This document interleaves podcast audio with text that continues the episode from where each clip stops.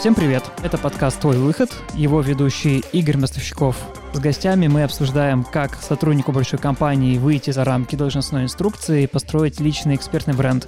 В прошлых выпусках мы уже успели поговорить про публичные выступления, как принять и прокачать свой голос, как делать красивые презентации без боли и о том, как эксперту запустить свой подкаст и свои соцсети. Возвращаясь к тем темам, которые я только что упомянул, я обратил внимание на то, что все, что мы обсуждаем с гостями, которые занимаются своим делом не первый год, они все говорят о том, что они довели свои навыки до совершенства и вообще попали в ту сферу, в которой они работают, совершенно случайно. И это не та история, где ты выучился в университете по какой-то специальности, и теперь ты дипломированный дизайнер презентации или продюсер подкастов или SMM-стратег. Возможно, через несколько лет эта история поменяется, но на данный момент все гости, которые к нам приходили, все говорили о том, что они учились ему сами, и поэтому кажется логичным посвятить отдельный выпуск обучению тем слушателям, которые нас слушают с самого начала и которые дают нам обратную связь, говорят о том, что да, классно вы все говорите, надо прокачивать ораторское мастерство, надо уметь писать в соцсети, надо уметь писать статьи, надо тренироваться,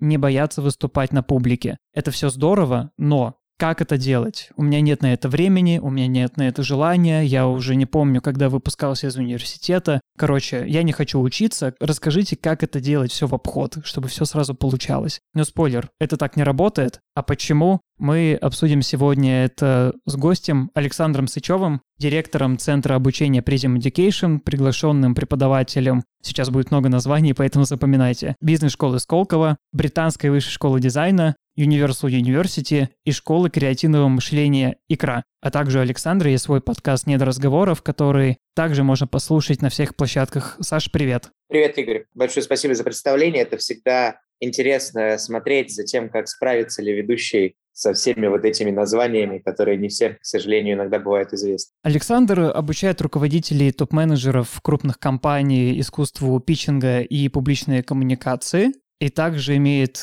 большой, судя по названиям, просто колоссальный опыт консультирования, подготовки спикеров, все, что касается T&D проектов, образовательных каких-то инициатив. В первую очередь хотел у тебя узнать, как ты к этому всему пришел. У нас есть ритуал в начале каждого выпуска, гости сами себя представляют так, будто они выходят на сцену перед аудиторией, которая никогда их не видела. Из раза в раз интересно смотреть, как можно за полминуты рассказать какую-то историю о себе и при этом приковать внимание. Я предлагаю не изменять традициям, как ты смотришь на то, чтобы проделать такое упражнение? Легко, я единственное, только обычно представляюсь, начинаю не с «как я пришел к этому», и истории моей жизни, родился, женился, с конкретных вещей. Смотри, у меня сегодня две роли. Одну ты уже назвал, это руководство Центром обучения Presium. Это одна из двух компаний внутри холдинга Presium. Я являюсь основателем этой компании, генеральным директором одного из двух бизнесов. Там я предприниматель и управленец. Вторая моя роль – это эксперт, человек, который занимается коммуникациями. Здесь я чаще преподаю, выступаю на разных мероприятиях, также на конференциях рассказываю о себе. И очень много учу студентов, как сказал мой ментор, занимаюсь клинической практикой. Вот, поэтому в этом смысле у меня две части в жизни, именно профессиональные, которые чаще всего меня развлекают в рабочее время. Как ты вообще начинал свою карьерную траекторию в обучении? Как это в итоге привело тебя в Presium?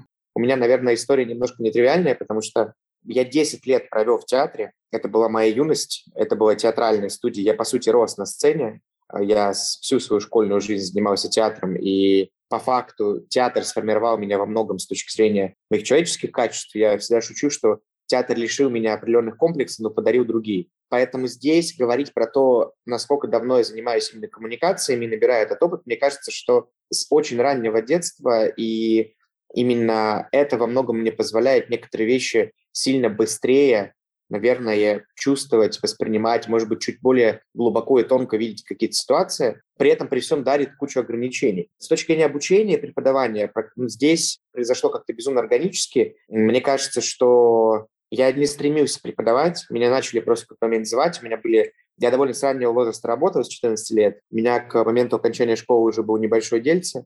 в момент университета я основал первый бизнес, который был в Новосибирске. Как-то начали органически приглашать меня, просить там прочитать мини-мастер-класс, какое-то обучение. Я тогда очень сильно любил некоторых коллег, которые сегодня есть на рынке. Например, Лешу Каптерева, который, на мой взгляд, один из наиболее авторитетных людей в русскоязычном пространстве, кто занимался темой презентации. Я не знаю, кто лучше, чем он пишет на русском языке. Он крайне экспертен. Тогда я в Новосибирске читал, в том числе, его книжки, учился, там даже писал ему, там, Алексей, здравствуйте, я пишу вам из такого-то университета, можно, пожалуйста, использовать ваш контент? Очень хочется что-то рассказать людям. Да, конечно, можно, только используйте ссылки. Короче, было эти моменты пробы пера, потому что начали куда-то звать, и из этого органически выросла история со школой коммуникации, которая была в Новосибирске. Она называлась «Мастер слова». И там я сам не преподавал, но там преподавали практически все самые известные люди Сибири, в частности Новосибирска, как столица Сибири. Театралы, бизнесмены, предприниматели, чиновники, люди, которые так или иначе связаны с конферансом и так далее, и так далее. Где-то вокруг вот того периода сформировалась моя роль как роль преподавателя. И уже в Москве, когда я переехал по приглашению моих партнеров в текущий бизнес, у меня был этап, когда я понял, что я активно преподаю, и это такая тоже моя значимая роль, значимая часть моей жизни. А потом я вспомнил, тут недавно, оказывается, я когда был маленький, еще до школы, до детского садика, мне кажется, я усаживал бабушку, дедушку и каких-то дней диктанты там читал, заставлял что-то повторять. Похоже, у меня с детства есть какое-то стремление кому-то что-то рассказывать, только теперь мне за это еще и платят. Ну, а если говорить про профопыт, то это последние 8 лет, когда я интересуюсь именно презентациями и имею профессиональный опыт здесь, деловой опыт, корпоративный опыт, и именно набираюсь компетенции в плане бизнеса. Если задаться целью, если к этому нет предрасположенности, но очень хочется или тебе очень надо, можно ли этому научиться? Быть общительным, быть открытым, или это история, которая исключительно там закладывается в раннем детстве, и ее невозможно будет как-то изменить? Но есть миллион цитат на тему талантов, в стиле талант — это 5%, 95% — это усилия, да, и так далее. Я искренне считаю, что есть действительно предрасположенности, есть физиология, есть голос, есть особенности психологии, но во всем остальном, во многом то, почему существует мой бизнес, то, почему существует то, чем мы занимаемся, коммуникация – это безумно технологическая штука. Умение презентовать себя, презентовать свои идеи, проекты. Будь ты сотрудником корпорации, коих у меня основное множество людей, с кем я работаю, мы работаем не с физлицами, а с B2B, именно компаниями, корпорациями крупнейшими. И понимаем именно их проблемы, их ежедневные совещания, их постоянные зум-колы, презентации проектов боссу в целях, попытках выбить очередное финансирование, презентации на бюджетных комитетах и так далее, и так далее, и так далее. И вот это все безумно технологическая штука. Они принято думать как о чем-то таком, знаешь, о такой вуду-сфере, в которой у тебя либо получилось, либо не получилось. А от чего это зависит? От того, сегодня вот Луна в такой-то фазе или в такой. Это все, хрень какая-то, честно говоря. Это очень понятная, описанная технологическая штука, которой не то, что можно научиться, которой может научиться практически любой, зависит, конечно, от степени погружения. И да, есть при определенных вложенных усилиях у одного, скорее всего, будет 7, у кого-то 7+. Окей, ничего страшного, зато не будет нуля. К вам приходят компании с определенным запросом. То есть есть большая компания, где наверняка все регламентировано, нанимают крутых сотрудников, достойных, у которых очень хорошо развиты скиллы, в том числе и коммуникационные. А как так получается, что к вам приходят большие компании и говорят, у нас есть проблема? У тебя есть, очевидно, есть какие-то друзья, какая-то компания, да, друзей, там кто-то вот с кем-то постоянно общаешься. Был ли у тебя когда-нибудь кейс, когда ты общаешься с друзьями в чате, например, выбирая подарок кому-то из друзей, и вы вот вообще не можете договориться в течение дня, или вы выбираете, куда поехать вместе. А вроде все умные, и вроде все говорить умеют. А чем больше людей, тем больше хаоса.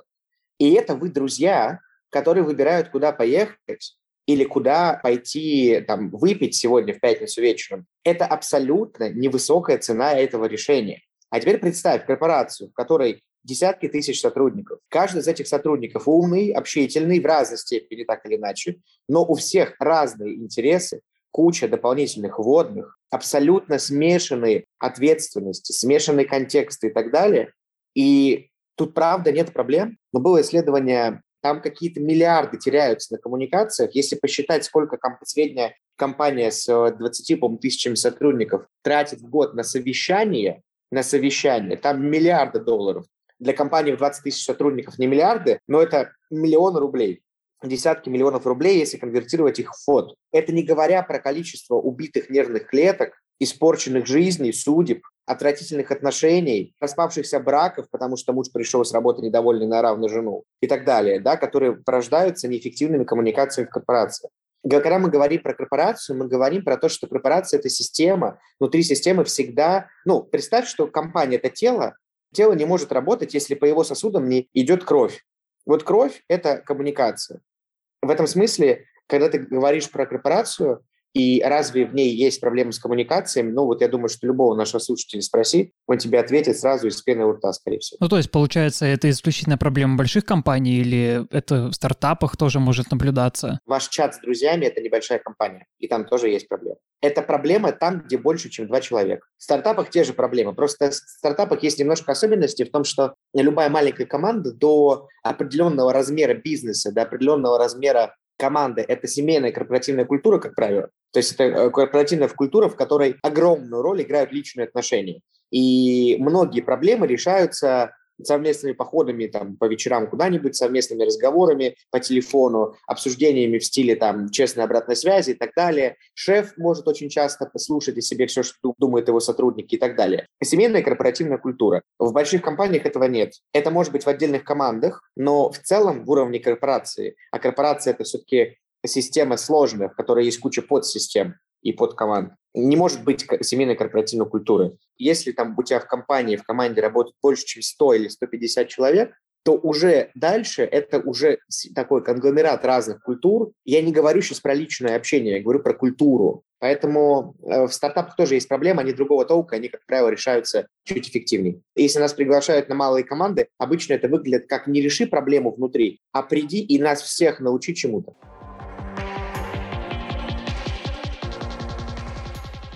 После 25 лет взрослые люди перестают хотеть учиться. И вот здесь возникает такой момент. Как учить людей, учитывая, что после 25 лет карьера у наемных сотрудников, она только, входит в такую самую активную фазу роста.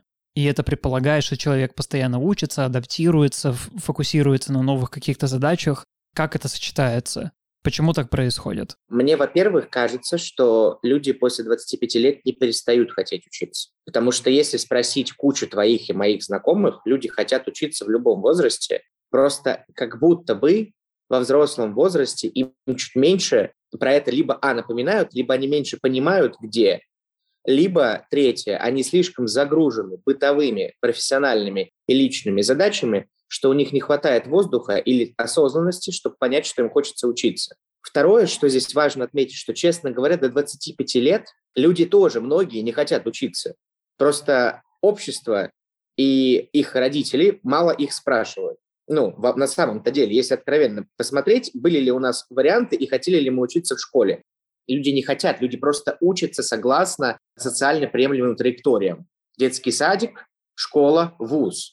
А третье, на самом деле, взрослого есть опыт, собственные убеждения и установки, которые привели его в это место, где он находится. И чем ему больше это место нравится, тем сложнее его чему-то новому научить. Потому что все, что он имеет сегодня, он получил благодаря тому, что он вот так думает, вот это сделал и вот такой опыт имеет. И поэтому, когда ты говоришь ему, что типа, чувак, твой опыт неверный, он говорит, чувак, ты-ка, иди-ка давай куда-нибудь погуляй. Кажется, что люди после 25 хотят учиться, просто иногда не понимают, не знают или боятся себе в этом признаться. Плюс у нас есть еще определенная стигма, что если ты учишься, значит, ты как будто бы в чем-то не разбираешься. Да, я не совсем корректно процитировал цитату. На самом деле это было исследование BCG. Один из его выводов, то, что большинство людей в России, именно в России, они не учатся после 25 лет. Под этим готов подписаться. BCG, во-первых, фигни не скажет, во-вторых, абсолютно согласен. Но большинство людей во взрослом возрасте учатся очень мало или вообще не учатся. Это правда. Я тоже обожаю пересматривать всякие исследования BCG. Особенно есть очень классное, называется «Россия 2025». Оно больше для HR будет полезно, от кадров талантом. Ссылку, я думаю, в описании тоже поставим.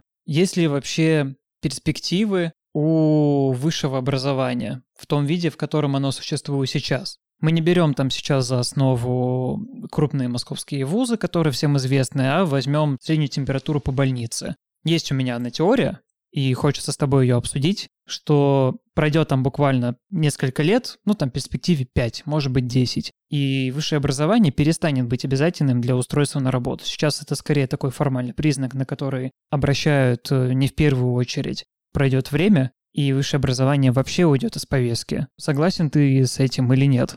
Есть ли перспектива высшего образования в том виде, в котором оно сейчас существует? Ответ – да, конечно, есть перспективы, какие – не знаю, скорее плачевно. Но в целом перспективы есть, не всегда. Я не эксперт в высшем образовании совершенно. Мне кажется, что это понимают все. Люди в системе не глупые далеко. И есть очень высокая инерция системы, потому что это огромная структура. И есть инерция, несомненно. Но я искренне уверен, что люди это понимают, что люди меняются, это уже видно по многим вузам. Я здесь скорее больше оптимист. То есть мне кажется, что скорее система будет меняться в лучшую сторону. Просто потому что выбора нет.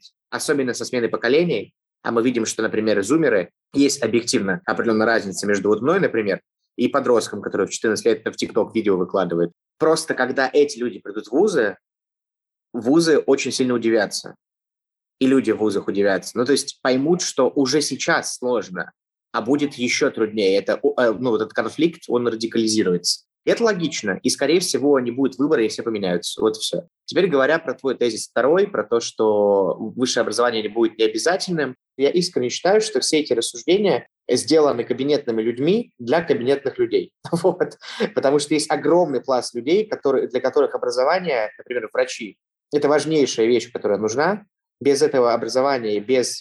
Я, может быть, сейчас немножко консерваторские вещи говорю, но они очень важны, потому что иначе можно очень громко кричать о том, что вот, высшее образование не нужно, можно всему научиться в интернете. Да, можно. Вопрос, будешь ли ты это делать, когда у тебя не будет обязательно директивной системы. И вопрос, какое качество индустрии, которую подпитывает это образование, ты получишь через 5-10 лет.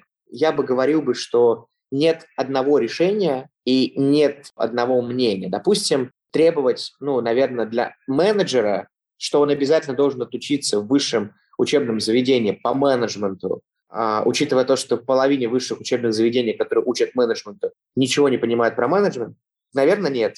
Должен ли инженер, который приходит в цех, или врач, который приходит в ординатуру там, или после в больницу, учиться там, сколько они учатся, там, 5, 6-7 лет с интернатурой, ординатурой? Да, ну, должен. Абсолютно. И нельзя говорить про то, что здесь высшее образование будет необязательным. Есть такой предприниматель один региональный, но он очень известный, там, в том числе на федеральном уровне. У него агентство маркетинговое, и параллельно он делает девелоперские работы, то есть они пиарят застройщиков, делают комплекс сервисов для крупных застройщиков, у них очень крупные клиенты, делают крупнейший форум для девелоперской отрасли в России. Я вот однажды слушал выступление, и он сказал такую вещь. Вот, говорит, я вообще фанат классического образования. Я сижу, мне тогда было, я не помню, там 20, может, 20-19 сижу, я такой заряженный студент, который уже понял, что все, что говорят преподаватели, нужно делить на 2, ну, то есть уже имеет свой бизнес, уже видит, как практические знания отличаются от академических, и что иногда это отличие драматическое. И я такой сижу, думаю, как же так? Почему? Какие еще классические книжки? Только практика, только опыт. Ну, вот эти все радикальные подростковые тезисы. И, собственно, он говорит, потому что каждый раз, когда я совершал ошибку и терял 500 тысяч рублей, миллион, 3 миллиона, 5 миллионов рублей, я после этого находил абзац в книге Котлера, Друкера, кого-нибудь Адизеса, который написан ровно про эту ошибку, и в которой написано ровно то, что надо было делать, чтобы не потерять эти деньги. Я просто находил эти вещи. И, возможно, в моменте я не мог понять этого, даже если бы я это читал. Или некоторые из этих книг я читал, я не мог это понять в моменте. Но понимание того, что это где-то описано в классической литературе, ну, в классической, там, по управлению, по менеджменту и так далее, помогает мне понять, что это системная вещь, я больше из этого учусь, и я вырабатываю знания сильно быстрее. Короче, вот мне этот тезис запал в жизнь очень сильно. Я в этом смысле тоже фанат. Я вот испытываю легкое, честно говоря, ощущение того, что не хватает фундаментальных знаний, потому что я довольно быстро ушел на свободное посещение в университете из-за работы. Вот. И поэтому у меня есть вот это ощущение, что я недоученный немного. И мне очень хочется это восполнять. Хотя и так я постоянно стараюсь это учиться. Ты же учишься не только, когда ты купил обучение и пошел на обучение. Обучение вообще более комплексная штука. Но я прям постоянно стараюсь это делать сегодня. Вот тезис вот этого товарища, собственно, меня очень сильно вдохновил.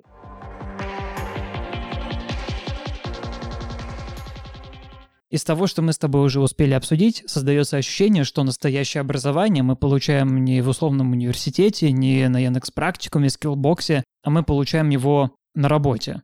И работодатели сейчас берут на себя такое негласное обязательство выучить тебя как профессионала. Что ты скажешь по этому поводу? Первый тезис: я бы не мешал бы в одну кучу, ты сказала, получение образования в вузе на Яндекс.Практикуме, на Скиллбоксе. Это вообще разные сущности. Яндекс.Практикум и Skillbox — это тег, и это принципиально иная сущность по сравнению с вузами академическими, например, или бизнес-школами. То есть это принципиально разные игроки, которые работают по-разному.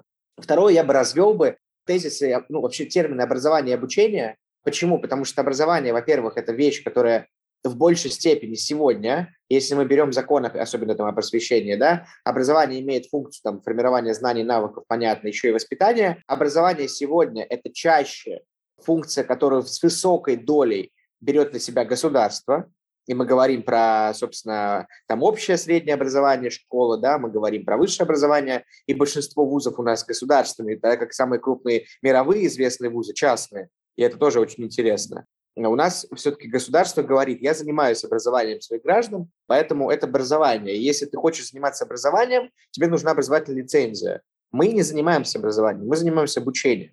Под обучением мы понимаем любой опыт, любую деятельность по повышению собственных навыков, знаний, эрудиции, картины мира и так далее. А должен ли работодатель? Единственное, ли мы учимся только у работодателя? Нет. Учимся ли мы на работе? Да. Должен ли работодатель нас учить? Ты сказал, обязуется нас до какого-то уровня обучить. И я вот как нанимающий работодатель, я генеральный директор, я нанимаю людей. Хотел бы скорее не обучать людей внутри корпорации, а нанимать уже обученных. И потом дообучать. То есть вот история с дообучить и обучить – это такой тонкий лед. Потому что сегодня, особенно, опять же, если мы говорим про поколение, у меня прям наболело. Но очень многие приходят с мыслью, что типа смотри, я исключительный сам по себе, я очень талантливый, да, это знаю только я, и нет никаких подтверждающих фактов. Как бы вот ты мне поверь, потому что я же тебе про это говорю. Давай ты меня сейчас поучишь за свой счет, и зарплату мне поплатишь. Как бы это очень частая модель рассуждения кандидатов сегодня на собеседованиях. Вот. Если, уважаемые слушатели, кто-то из вас нанимает людей, и особенно молодых, я думаю, что у вас сейчас глаз дернулся, скорее всего. Мне кажется, что говорить, что обязанность работодателя обучать людей, я бы так не говорил бы. Мне, как работодателю, кажется, что мне что-то навешивают лишнего. То, что мне нужно, и я вынужден людей внутри компании обучать для того, чтобы повышать их квалификацию, повышать эффективность, для того, чтобы удерживать их внутри компании, для того, чтобы давать им личные треки, больше индекс счастья, для того, чтобы в конце концов сдружать коллектив, да, потому что обучение – это часто неформальная задача по тимбилдингу, командообразованию и так далее. Да, я должен это делать, для того, чтобы моя компания развивалась. Я сегодня не выбираю, делать или не делать. Работодатель любой сегодня, любая корпорация обязана учить сотрудников. В противном случае корпорация может запускать таймер обратного отсчета. Поэтому мы говорим, когда про обучение, мы говорим про очень огромный комплекс задач, которые работодатель должен делать, в смысле вынужден делать, но это не его обязательная функция. По отношению к людям. Не нужно думать, что ты получишь на опыте все обучение, лучше бы поучиться где-то до работодателя. Тут надо сказать отдельное спасибо тебе за первый сезон подкаста «Не до разговоров», потому что он полностью посвящен корпоративному обучению, и в том числе потому, что это не просто интервью, ты прям расспрашиваешь людей, как у них это все работает, не в теории и с водой, как это любят люди писать или выступать, а прям по-настоящему. Тем более, что, если я ничего не путаю, ты запустил его в разгар второй волны, когда удаленка и гибрид, они снова в повестку вернулись. В июле. Мы выходить начали осенью, да, и выходили в большинстве осенью, но начали мы его писать в июле, и с августа по декабрь выходили. Да, спасибо большое за оценку, это был, правда, классный, большой труд. Не только был, но и продолжается, потому что у тебя в разгаре второй сезон сейчас идет. Всем, кто работает в T&D и в целом в HR, обязательно его послушайте, ссылка тоже будет в описании выпуска.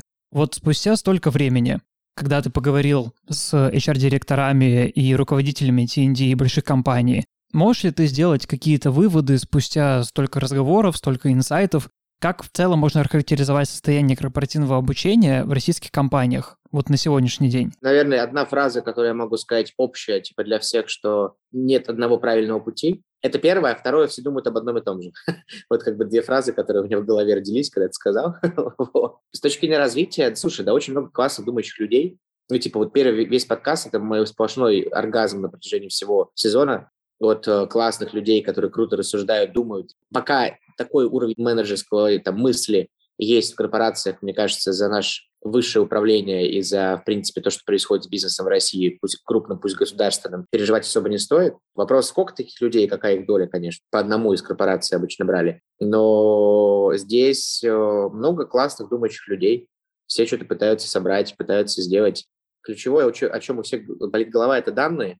Никто не понимает, как их правильно собирать, коллектить и что с ними делать дальше. Фокус основной сейчас у всех – это история с тем, как, во-первых, дотянуться до всех, во-вторых, как всех отвлечь от ТикТока, Инстаграма и Одноклассников. Третье, как сделать так, чтобы они не ушли от них через 5 лет, потому что, в принципе, концепция одной работы сегодня сильно меняется, и у корпораций большие проблемы, потому что сегодня у людей появился выбор, особенно когда появилась удаленка, потому что офис сильно привязывает все-таки. Когда ты можешь работать из любой точки страны, тебе, в принципе, не очень понятно, почему ты не можешь работать также на себя. У многих людей возникают такие мысли, и как будто бы это все становится ближе. Я думал, ты просто расскажешь какие-нибудь там конкретные примеры, как выглядел сервис для сотрудника раньше, как он выглядит сейчас. Потому что я рассказываю свой субъективный опыт из Ростелекома. Когда я только устраивался, у меня были одни ожидания, которые там буквально в течение нескольких недель пух и прах просто ушли. Потому что ты не ожидаешь от большой компании с огромным количеством сотрудников и определенным таким бэкграундом стереотипов, что вот большие компании неповоротливы, в том числе и в качестве внутреннего сервиса. Ты не ожидаешь чат-боты, ты не ожидаешь нормальную историю, когда ты не проходишь на какой-то сверхдревний портал обучения, который открывается только в Эксплорере, или видосы, которые тебе надо архивами грузить из какой-то закрытой сети, ты можешь это посмотреть все на Ютубе или в каком-то удобном формате. Просто я помню, ты в 2019 году в колонке для РБК, кажется, писал о том, что мы в плане корпоративного обучения отстаем от западных практик на 10 лет. Вот за прошедшие 2 года эта ситуация как-то изменилась, или мы все еще очень далеко, несмотря на то, что есть телеграм-боты, мы конкурируем с ТикТоком, и в целом обучение более такое клиентоориентированное становится? Очень важный момент. Смотри, у тебя в любом тренде, в любой вообще истории всегда есть ранние последователи, early adopters и так далее. Собственно, это ранние последователи, если на английском говорить. Поздние adopters и так далее. Те, кто позже приходит, когда остающее большинство и так далее, и так далее. Согласно этой самой известной кривой внедрения технологий Гартнера, которая есть. И в этом смысле, говоря про Ростелеком, наверное, Ростелеком это, здесь не потому, что мы в подкасте, который делается внутри Ростелекома, абсолютно, и говорю об этом часто на конференциях, Ростелеком, T&D-функция Ростелекома, и здесь огромный привет Екатерине Барабановой, Катя, вы делаете просто огромную работу. И отдельно и Learning Ростелекома, именно электронная команда, которая и Learning делает курсы, на мой взгляд, это один из самых успешных примеров в России вообще. То есть это не то, чтобы хороший пример. На мой взгляд, это один из самых успешных примеров того, что я видел. Прикол-то в том, что мы работаем почти со всем крупняком, и видим, и знаем всех, и видим все изнутри. И я много очень компаний люблю, и очень много классных, талантливых людей. Благо, так как я веду свой бизнес, у меня есть огромное счастье выбирать, с кем работать. И я, правда, почти с всех с клиентами, за редким исключением, когда как-то что-то где-то не получилось, я безумно обожаю наших клиентов и очень люблю всех, с кем мы работаем. Но Ростелек здесь, при всем уважении ко всем остальным коллегам на рынке, конечно, на мой взгляд, очень много делает каких-то прорывных вещей. Поэтому, когда ты здесь говоришь, что ты не ожидал чего-то, что ты увидел, ты попал в очень классное место просто. Все крайне здесь просто.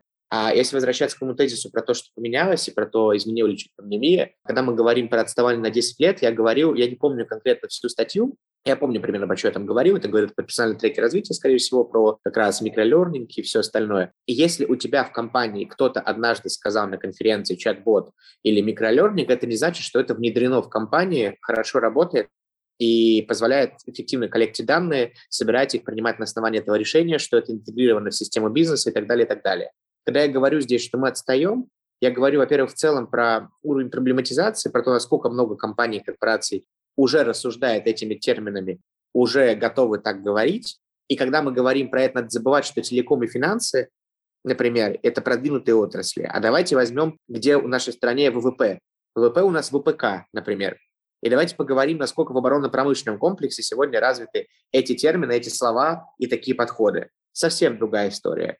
И вот здесь я говорю, что мы, конечно же, пока отстаем, потому что если мы посмотрим на весь рынок сверху, таким helicopter view, то мы увидим, что есть огромные целые сферы таких слепых пятен еще. Опять же, не хочу ни в коем случае ставить печать на ОПК, но просто ввиду рациональных ограничений по безопасности, по специфическому хайрингу людей, найму, среде, потому какие люди там работают, это более консервативная среда. И слава богу, что она более консервативная.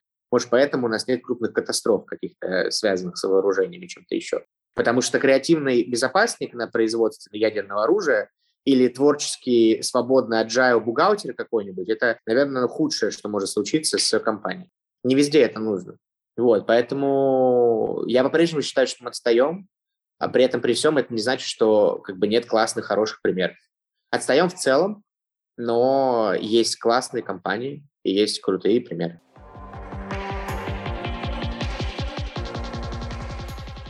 Мы теперь понимаем, как в целом это все выглядит, почему важно учиться в осознанном таком взрослом возрасте, зачем это компаниям, как компании это делают. Будем потихоньку двигаться к завершению. Вот хотелось бы прийти к какой-то полезной конкретике для слушателей, потому что в конце там, всех подкастов, ну это классика жанра, хочется послушать какие-то советы, какие-то рекомендации, как выжить максимум, в данном случае из корпоративного обучения. Вот что бы ты сам посоветовал? Работая с таким количеством команд, работая с таким количеством клиентов, ты сам что выделяешь? Чего больше всего не хватает на текущий момент? Что нужно качать, если ты сотрудник? Ну, мне кажется, что, наверное, сегодня, особенно после пандемии, мы как-то все вспомнили, что мы есть у себя, сами мы как люди. Поэтому вот этот условный mindfulness, да, то есть осознанность и целостность и здоровое ментальное состояние, это сегодня критически важная штука, потому что как-то уже даже совсем дремучие люди и компании начинают об этом задумываться, понимать это, и видеть, как это сильно влияет на то, как устроены процессы, их продукты, бизнес в целом себя чувствует. Поэтому если сегодня говорить о том, чему стоит учиться каждому, вне зависимости от отрасли, это больше осознанность. Я ненавижу это слово, просто ненавижу слово осознанность. Оно отвратительное, на мой взгляд. Но сам его говорю, потому что на самом деле это правда то, что нужно. Что такое осознанность? Что я в это вкладываю? Я в это вкладываю умение понимать себя и честно отвечать себе на все вопросы. Вот я это вкладываю в осознанность. То есть умение задавать себе резкие, грубые вопросы и честно на них отвечать. Типа, нравится ли мне сегодня здесь? Умею ли я действительно качественно выполнять свою работу? Хватает ли мне знаний? Но не просто, как я должен сказать, что да, мне хватает, я ведь профи, а вот честно, я правда умный? Я правда соображаю? Я не отстаю от всех, кто вокруг меня? И так далее, и так далее. Я умею пользоваться компьютером, я двигаю мышку двумя пальцами. Ну, короче, умение задавать... Первое – это осознанность, я бы говорил бы. Второе – это коммуникация, потому что мир еще ближе, и я не потому что этим занимаюсь, это говорю, а искренне вижу, как вне зависимости от позиции, отраслей и компаний, людям крайне необходимо умение хорошо общаться.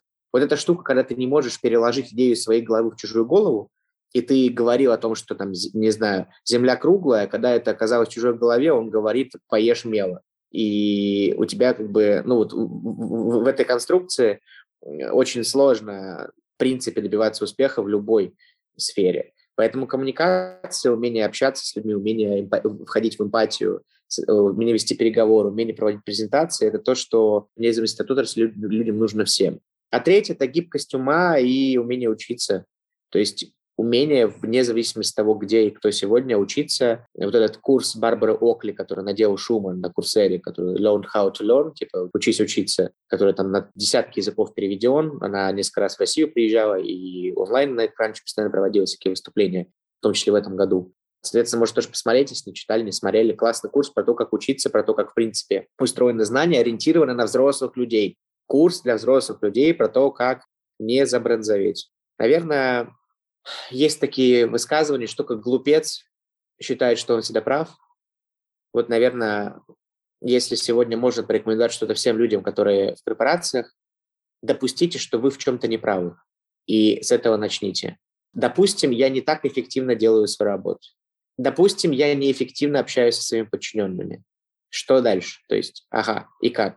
Допустим, я сам виноват в том, что меня не повышают. Допустим, я сам виноват в том, что я здесь уже 10 лет на одной и той же позиции. Ну и так далее, и так далее. Короче, практические советы. Учитесь, гибко думать, развивайте осознанность и не забывайте, что коммуникации вам нужны в любой отрасли.